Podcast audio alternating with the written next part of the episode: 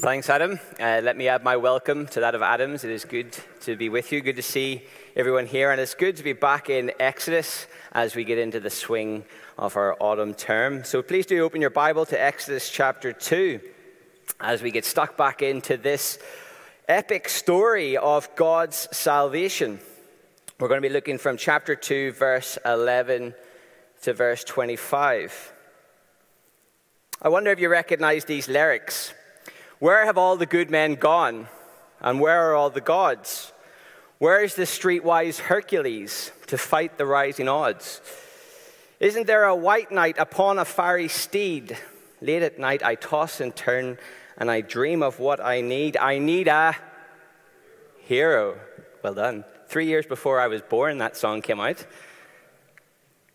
And as we entered chapter 2 last week, we're introduced to what seems to be the hero of our great Exodus story, baby Moses.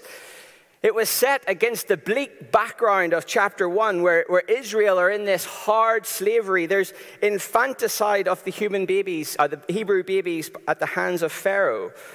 We met a mother and a father so desperate that they would put their newborn, their little baby boy, into a, a little basket onto the river Nile. And we thought about the fragility of that baby in that basket, kept by God. And then he exoduses from the water and he's brought into Pharaoh's very own family. And whether you've read this story a hundred times or this is your first time going through it, you know, he's got to be the hero, right? He's Moses, the little Hebrew boy who survived the, the genocide. He is him, as the kids say these days. He's been placed in the palace, no doubt to accomplish big things. Surely he is the hero that we need. Let's read the next part of the story. If we look down at verse number 11 through to verse 25, this is what the Word of God says. One day when Moses had grown up, he went out to his people and looked on their burdens. And he saw an Egyptian beating a Hebrew one of his people.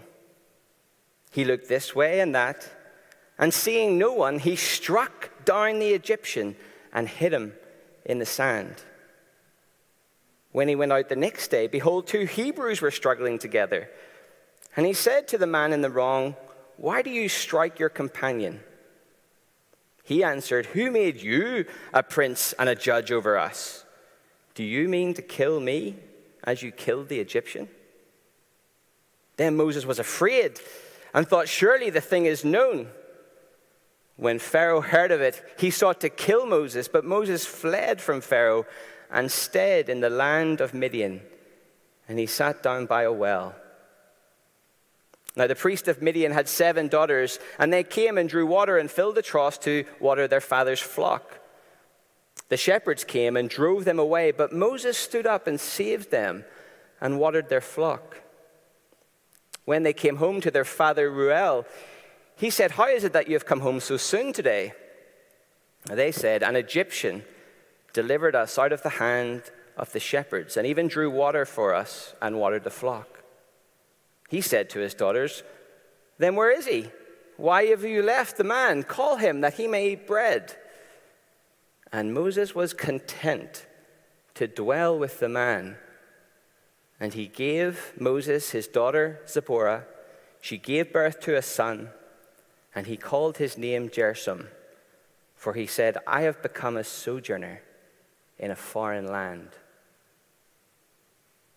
During those many days, the king of Egypt died, and the people of Israel groaned because of their slavery. Help. Their cry for rescue from slavery came up to God. And God heard their groaning.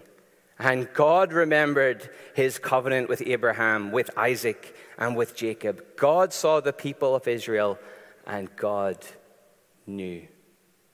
Amen.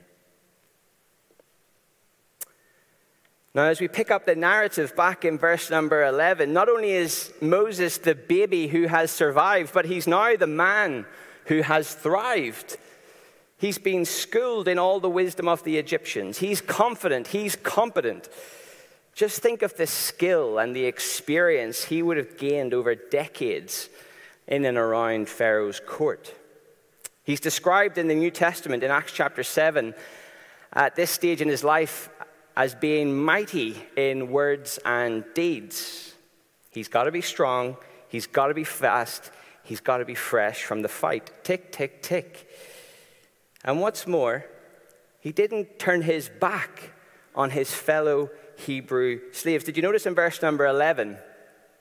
It says, One day when Moses had grown up, he went out to his people and looked on their burdens. And he saw an Egyptian beating a Hebrew, one of his people. It refers to, twice to his people. And unlike most of us who grow up in relative ease and find it possible to avoid those less fortunate than ourselves, Moses wasn't shutting himself off in the palace grounds. He knew the injustice that was going on outside, the suffering and the burden of slavery his people were under. And again, in Acts chapter 7, Stephen reminds us in his sermon there that, that Moses knew that the people needed deliverance, and he recognized that there was a role for him to play in that. So, what's he going to do? He's 40 years old. It's time to get moving. Well, the text doesn't say explicitly if Moses planned for what happened next, but nor does it say that it was purely an act of passion and violent anger. But the text says that Moses saw an Egyptian beating a Hebrew. He looked this way and that before he took matters into his own hands. He killed the slave master and buried him in a shallow, sandy grave. So, what now, Moses? What's the plan? Or was that a rush of blood to the head?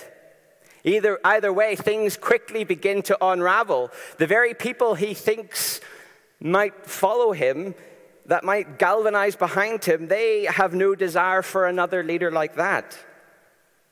He quickly backs down. As Pharaoh gets wind of it, he realizes he's, realizes he's stuck between a rock and a hard place.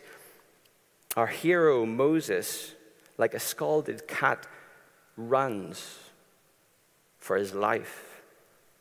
He loses his home, he loses his privilege, he loses his position. Any ideas of leadership, of delivering the people, squashed as he runs for the wilderness. It's like a false start at the beginning of the race.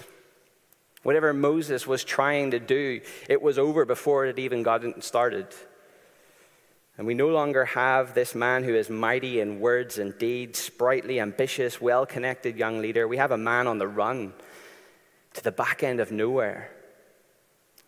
And of course, the slavery of the people continues, harsh and unaffected. It's significant how he is first uh, identified in Midian. The girls that he meets at the well, they come back to their dad. I wonder if you noticed in verse number 19, they refer to him as an Egyptian.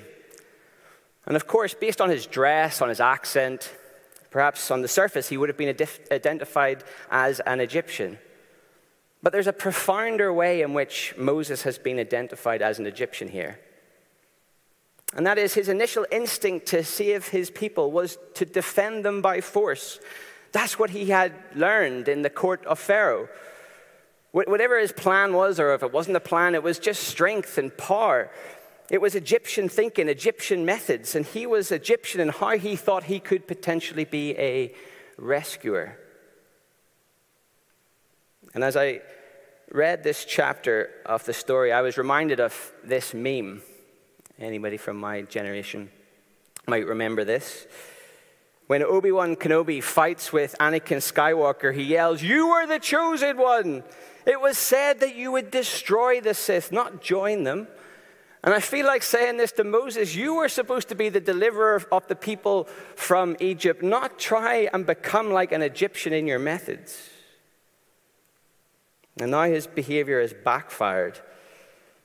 And Moses has become so committed to a life in hiding, 40 years in hiding, that he calls his firstborn Gershom, for he said, I have been a sojourner in a foreign land. No more house of an Egyptian princess, no more family among the Hebrews. It feels like a lonely fall to rock bottom, all ambition gone. Our hero stumbled, fallen to obscurity. But I wonder if you noticed that we have three scenes in our narrative. We have scene number one Moses in Egypt. We then have scene number two Moses fleeing to Midian. It's like this tragedy where our hero has fallen. But did you notice there's a third scene at the very end of our passage, verse 23? It's as if the camera follows Moses and then pans back to give us this wider view. Because this wider view in verse 23, 24, and 25, that's where we see the throne of God. You see, in the first two scenes, there are 16 verbs, 14 of which are Moses doing something. Now, listen to the contrast in our final scene. Who is it that starts to act? During those many days, the king of Egypt died, and the people of Israel groaned because of their slavery and cried out for help. Their cry for rescue from slavery came up to God. And God heard their groaning, and God remembered his covenant with Abraham, with Isaac, and with Jacob. God saw the people of Israel, and God knew. There's a purposeful mirroring of the language as the story is told to us. Yes, Moses had grown up. Moses had went out. Moses had seen the people's pro- burdens, but, but that didn't work out so well. But now it's God who has heard. It's God who has remembered. It is God who saw. It is God who knew.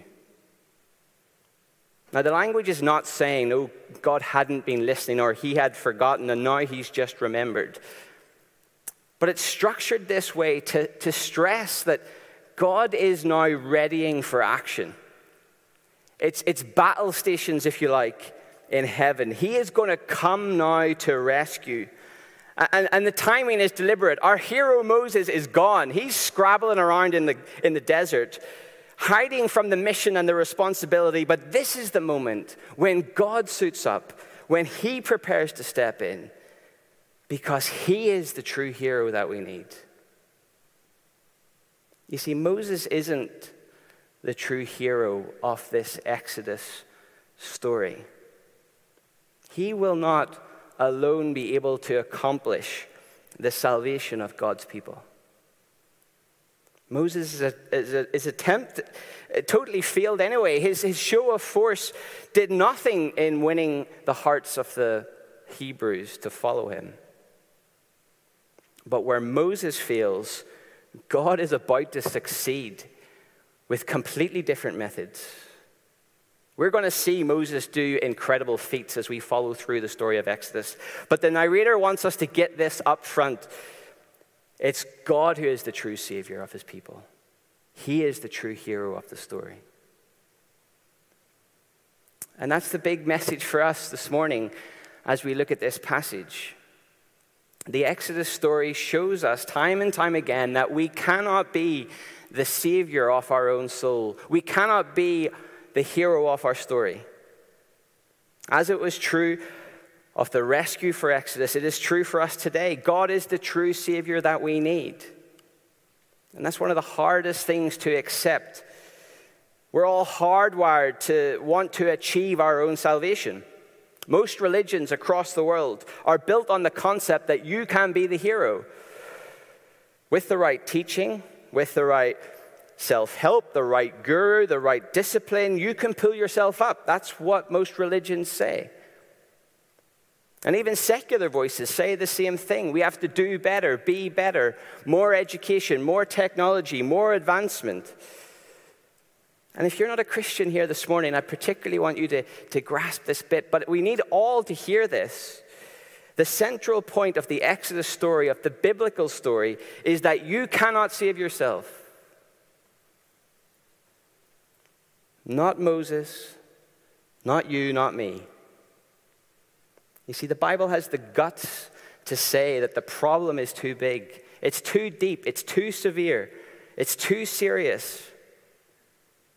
We simply just can't do better.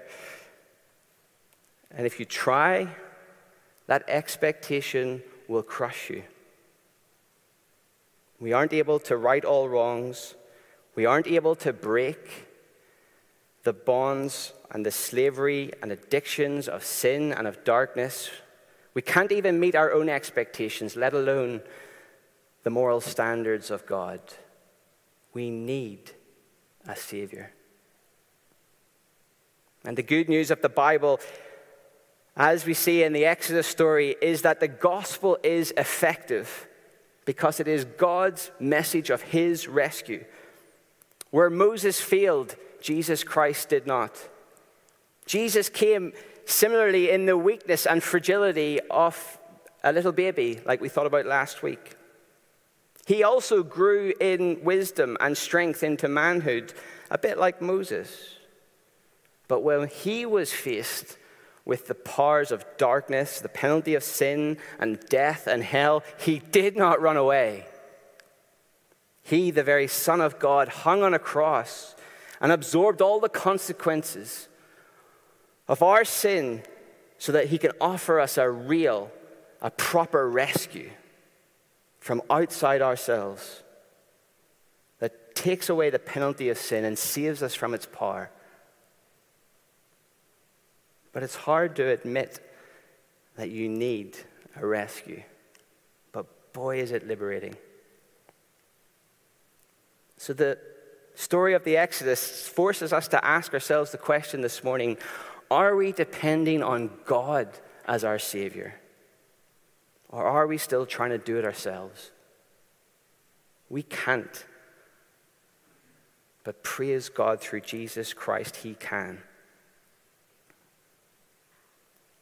I wonder how often Moses, sitting in those desert years, replayed the events in his head. Had he squandered the opportunity? How dumb had he been? What would happen is people left in Egypt enslaved under Pharaoh's whip. But our final scene shows us that God was getting ready to step in.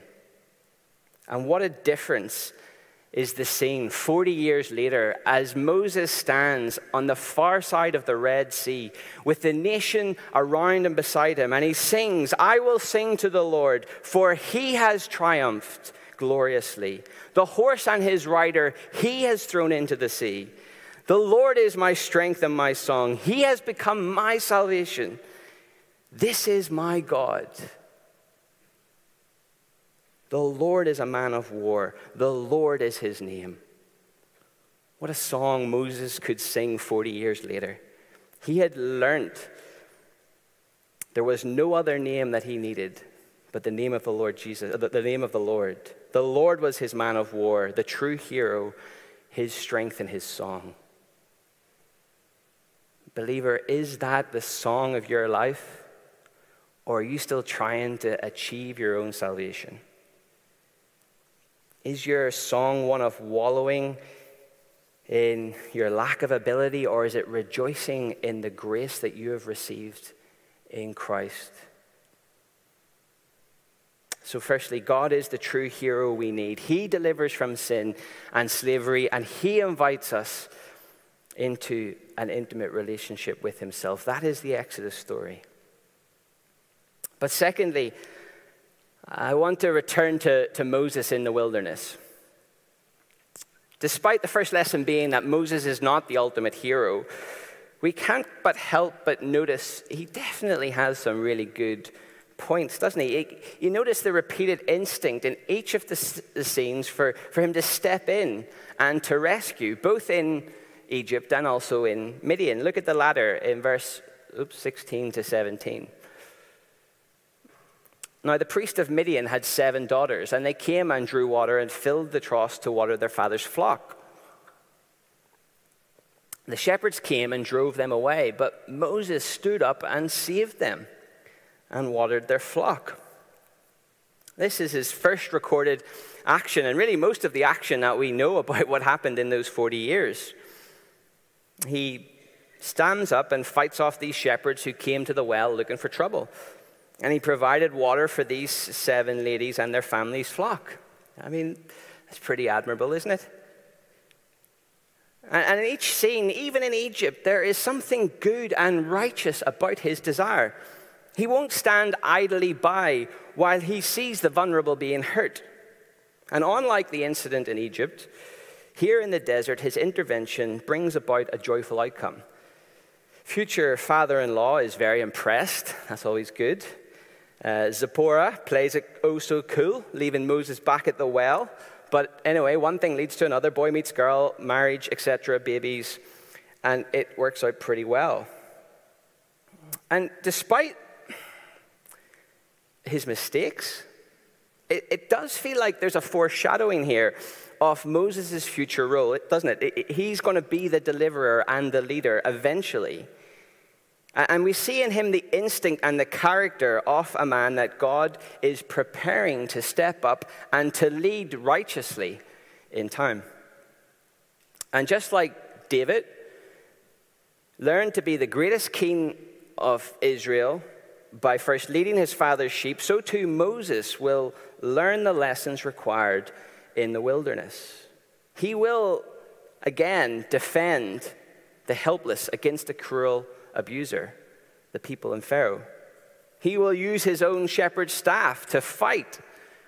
And again, he will bring water to the people in the wilderness. So we can see that despite this being a sort of messy time in his life and a passage that is often classed as one of his failures, it seems like there was a mix of godly instinct, maybe naive ambition, that led to him being in the wilderness.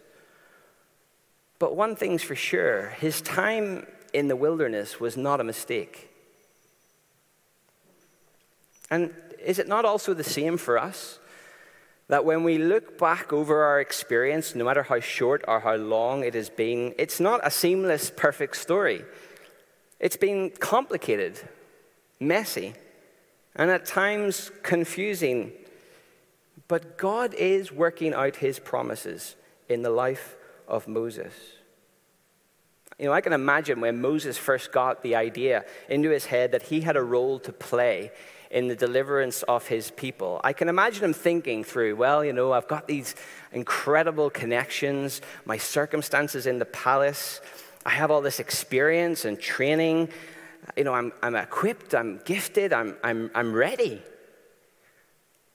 It's unlikely that he thought he would require four decades shepherding sheep in a wilderness. But that's exactly what was required. And of course, none of us welcome a wilderness experience. It's hard. It was hard for Moses too. But it's not until he's 80 years old that the Lord has Moses where he can use him to achieve his greatest work for the kingdom of God. Whatever his mistakes and character flaws, the grace of God was transforming him into arguably the greatest leader in ancient history. And, and sort of looking back now, it's actually quite obvious, right? Moses experienced an exodus out of Egypt into the wilderness and had a blazing encounter with the living God.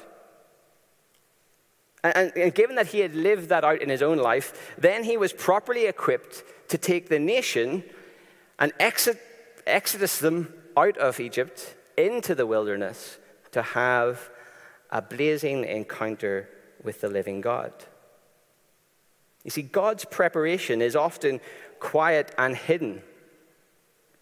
It's often wilderness type experience. But just as he did in Moses, he builds into us a confidence, an experience of his sovereign care and his goodness. So that then we can take on and tackle battles in the future. Then we can encourage others and support others as Moses did. You see, we're tempted, aren't we, to avoid wilderness experience. Or if that's where we are, sort of wish the time away. Yet, it is often where God refines this messy mixture of godly instinct and selfish ambition. It's often where we see Him and can experience Him more clearly. Wilderness experience or wilderness times, times when circumstances seem barren and our, and our hearts feel empty, it's often where we realize what it is we really desire and what it is we really need. It's an opportunity to live out what we say we believe.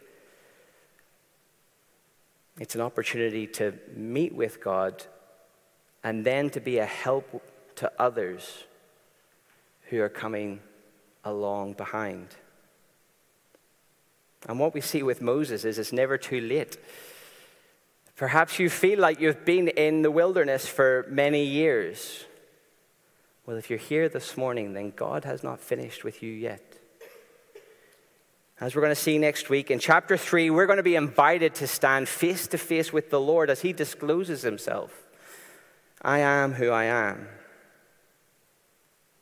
I wonder if through your experience you can look back and you can say, I have come to know the Lord as the unchangeable, eternal, promise keeping Father. Perhaps you can sing heartily that verse of amazing grace. Through many dangers, toils, and snares, I have already come. Tis grace has brought me safe this far, and grace will lead me home. Well, if so, then, whatever your age or stage, every one of us has an experience of God's grace that we can in turn turn and encourage others with, particularly experiences in the harder times. Just like Moses became instrumental in the hands of God, the true Savior, the true hero, to bring others from slavery into intimate fellowship with God. So perhaps you can help a child in CK see God's character in a very simple way. Perhaps you can help a teen in CY or in Raleigh to see God's attractiveness when the pressure is starting to mount from the world. Perhaps you can help a student see uh, Jesus for the first time Perhaps you can help a young, adult, a young adult stand strong against the pressure of the slavery of the Egypt, the world around us. Whoever it might be, young, old, married, single, widow, widower, it's never too late to take your experience of the goodness and grace of God and do a Moses. Share it with one another and bring them to know God better. So, as we conclude, the big idea of our passage this morning, I guess, is that Moses had to have a personal experience of humbling and redemption at the hands of God before leading the national journey of God's redemption. And he learned that God is the true hero we need and that the wilderness experience equips us to support others, support one another along the journey. So let's not lose our spiritual ambition with age. It's the final third that we're about to go into of Moses' life that where he saw the greatest fruit. So as we close, may it be that whatever days or weeks or years the Lord has for us, that they will be given over to pointing to the true hero and encouraging others to get to know the God who delivers, the true hero that we need. Let's pray.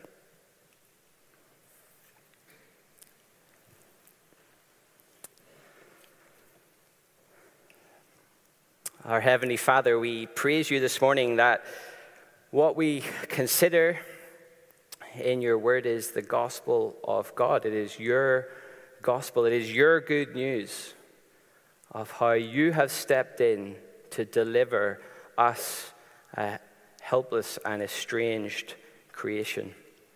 We pray that as we consider the great epic story of your exodus, your salvation of your people in the Old Testament, it will speak to our hearts of what we have in your good news of, and what we have in the Lord Jesus.